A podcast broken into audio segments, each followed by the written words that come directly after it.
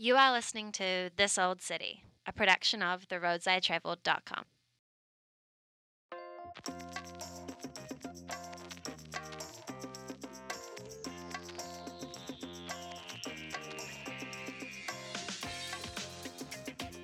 There's no place like home. I can go around any corner and find something you've literally never seen before. It's what you make of the place that you live. cultural experiences, different foods. Hello and welcome to This Old City. I'm Kate Labatt, writer behind theroadsidetraveled.com. Join us as we explore urban landscapes week by week and find out why locals love their city. This week we're exploring an up and coming local favorite. But before I tell you what it is, here are some more of Ottawa's best locales. My favorite place in Ottawa is Major's Hill Park. It's this really big, expansive park. Got a view of Parliament, of the river. It's a very picturesque place. Something you wouldn't expect to find downtown. And it's one of those things when I first went up those steps and saw this great area there, I'm like, holy moly, I'm in love already. the Green Door restaurant in Ottawa. They have a buffet, so it's not a bad thing. and I go and eat, and then I usually go and look at the Green Door Grocer, which is like two doors down. Stella Luna. It's a gelato cafe on Bank Street. The gelato is the best I've ever had. I also like the environment. There's such a mix of people. It's like old people, little kids running in and getting really excited when they see how much gelato they get. My favorite spot in the city is the Belmont. It's this small local bar. The first thing I noticed is they had a hammer nailed to the wall, and that was their art piece. And I was just like, this is a good spot. And then their food is absolutely incredible. They have these crispy fried chicken skins that are so good. I love the Bank Street Bridge from either skating on the canal or from Colonel By. I love the way the arches are different sizes and the way the lights reflect from underneath. There is a new cafe just off Bank Street called Arlington 5, and I am there all the time. It's my new favorite spot. The coffee's fantastic. The servers are super friendly and lovely. It's chill. You can sit there for as long as you want and not feel guilty. When you're in a Canadian winter, Canadian fall, and you don't have a reason to leave, it gets you out of the house because you're going somewhere that's like home. That's my friend Danica, and I went with her to Arlington 5, her favorite local spot, to see why this coffee joint is quickly becoming a local favorite. Arlington 5 opened only a few months ago. It's just off Bank Street on Arlington Street, hence the name, and it's a branch off of Wilf and Ada's, one of the best breakfast spots in Ottawa. They're always busy but serve some of the best brunch you'll find in town. The restaurant used to be called Ada's Diner, but was renamed in 2014 when co owners Jesse and Dominic took over. We'll get to where the name came from later, but join Danica and I as we set out to grab some savory brunch at Wilf and Ada's and then head around the corner to the coffee shop Arlington 5 to sip away the rest of our day with some great coffee. That was quite delicious. Mystery fruit with yogurt and granola. I had French toast topped with more mystery fruits. Wilf and Ada's closes at 3, but the lunch crowd was starting to pick up, so we finished off the last bites of our savory breakfast and headed out to their sister coffee shop just around the corner.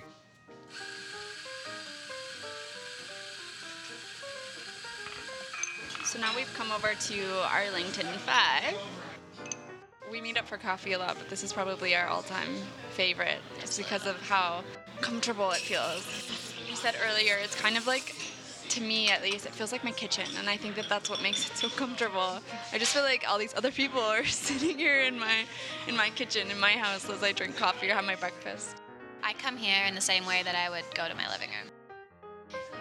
Maybe it has something to do with the fact that like all the cooking is kind of done out in the open air, like you would have at home. It's like Yeah. this island kitchen where you've got all your servers kind of mixing everything up in front of you. It just feels like you're sitting at the kitchen table and your brother or your uncle or your mom is cooking up some food for you in the kitchen. There's something very homey about that kind of feel. They have a fridge. It's not like a big, you know, like it's genuinely just a fridge, and it's it's their the only food they serve is sandwiches. It's very, you know, sandwiches and muffins, things you could make at home, and it's not pretentious. It's beautiful. And because it's part of Wilf and Ada's, it has that feel too. Like there are people walking in to grab something and leave again. You know, if they're short on bread over across the way, the waitress will come in and say, grab a loaf of bread, and then they head out with it. And you're like, wait, where are they going? Where I'm from in the South Island, small city named Dunedin, you can't get a takeaway coffee. That's not the point of coffee. The point of coffee is to go either on your own for some me time or with friends and you chat with the barista and you stand there while they make your coffee and then you sit down and you enjoy it and you people watch and it's about the environment of the space and it's about the coffee cup that you have and it's about the design on the top that your milk has made I didn't find that in Canada for a really long time. It was a matter of, yeah, getting your cup in this tiny little cardboard container that burnt the tip of your fingers and then went cold really quick. And people were always on the move and on the rush. And then I found places like Arlington 5 where everybody gets it. Everybody gets that it's not paying $4 for a coffee when you could pay a dollar. You're paying for the people beside you that are also wanting to live the kind of life where they get their work done in a space like this, where the lighting's beautiful, the music's perfect. The staff are awesome. They all know my name. Does it help that he's from New Zealand too? Does that make it taste better? That's true. I should clarify that, yeah. His name's Dale. He works here at Arlington 5. He's from New Zealand.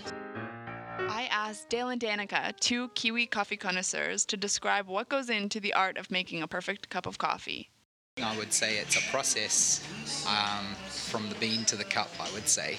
From your selection of the bean, how you treat it along its life, you know, keeping it out of light, you know, in terms of how you prepare the coffee. You know, you can have a good coffee machine, but with bad processes, and you, or you pick bad beans that have been mistreated. You know, you, you can have the right machine, and it doesn't matter coffee, if I go back to when I was younger, was when cappuccinos first turned up. The exciting bit wasn't the espresso, the exciting bit was cinnamon on the top. Like the froth and the cinnamon was what everyone was excited about.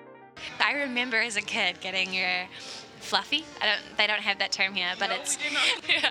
So at home, they would make a like my mum would order a latte, and it would be you know four dollars fifty, and it would be you know the coffee and then the steamed milk, and then she would pay an extra fifty cents, which would take it from four fifty to five dollars, and they would have a little shot, and they would fill it with the leftover foam from the steamer, and sprinkle a tiny little bit of that chocolate powder on top, and they were for kids, fifty cent fluffies. You would always start with like running your finger through the top and like licking off the little chocolate sprinkle. In Christchurch, in particular, after the earthquake, it's so much a part of culture and it's so much a part of what they did every day that in order to feel normal again after the earthquake, they had like container crates. Uh, yeah, yeah, like pop-up pop- and they had yeah pop-up cafes downtown. The buildings were falling down, so they had these big container ships essentially and they turned them into cafes and people were like shopping in them like buy like and they were going in there and just sitting down at these tiny little dingy like essentially like patio furniture pulled up inside these container ships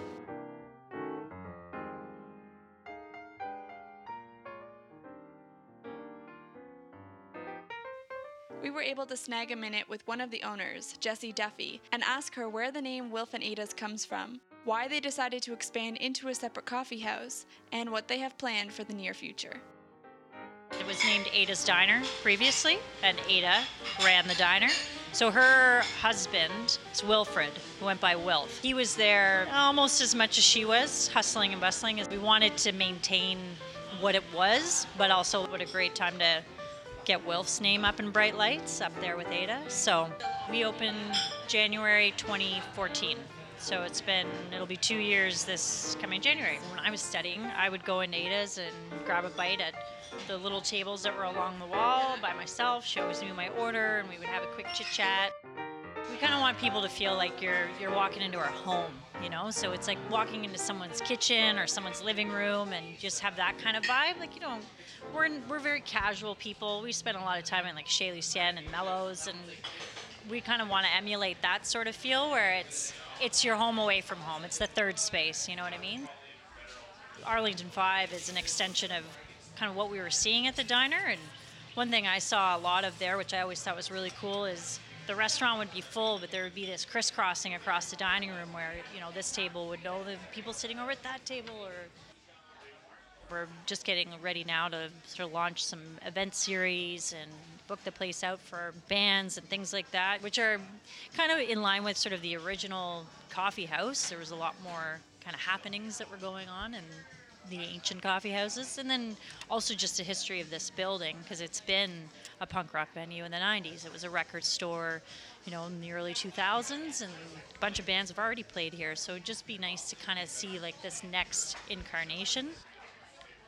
I think our chocolate is really nice too. So the mocha, especially, people seem to be digging on that. We're making our own chocolate mix in house. We're using a, a, a, relatively local chocolatier named Ludwig.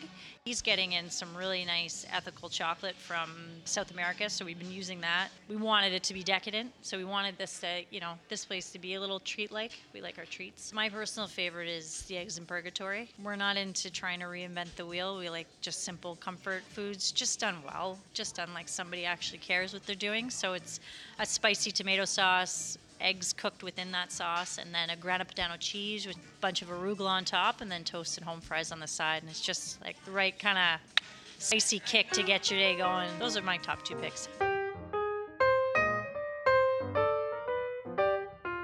I've come across this really interesting quote since I started working on this podcast that I think sums up this project completely.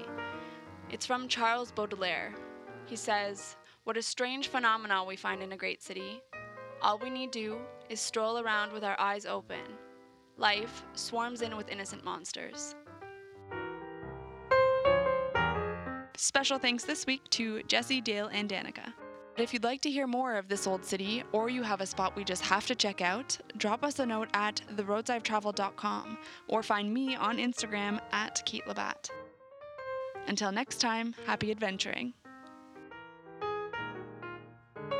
Know, at the moment I talk about that one month I spent down south, or I talk about the week I had in Paris. One day I'm going to say those years I lived in Ottawa.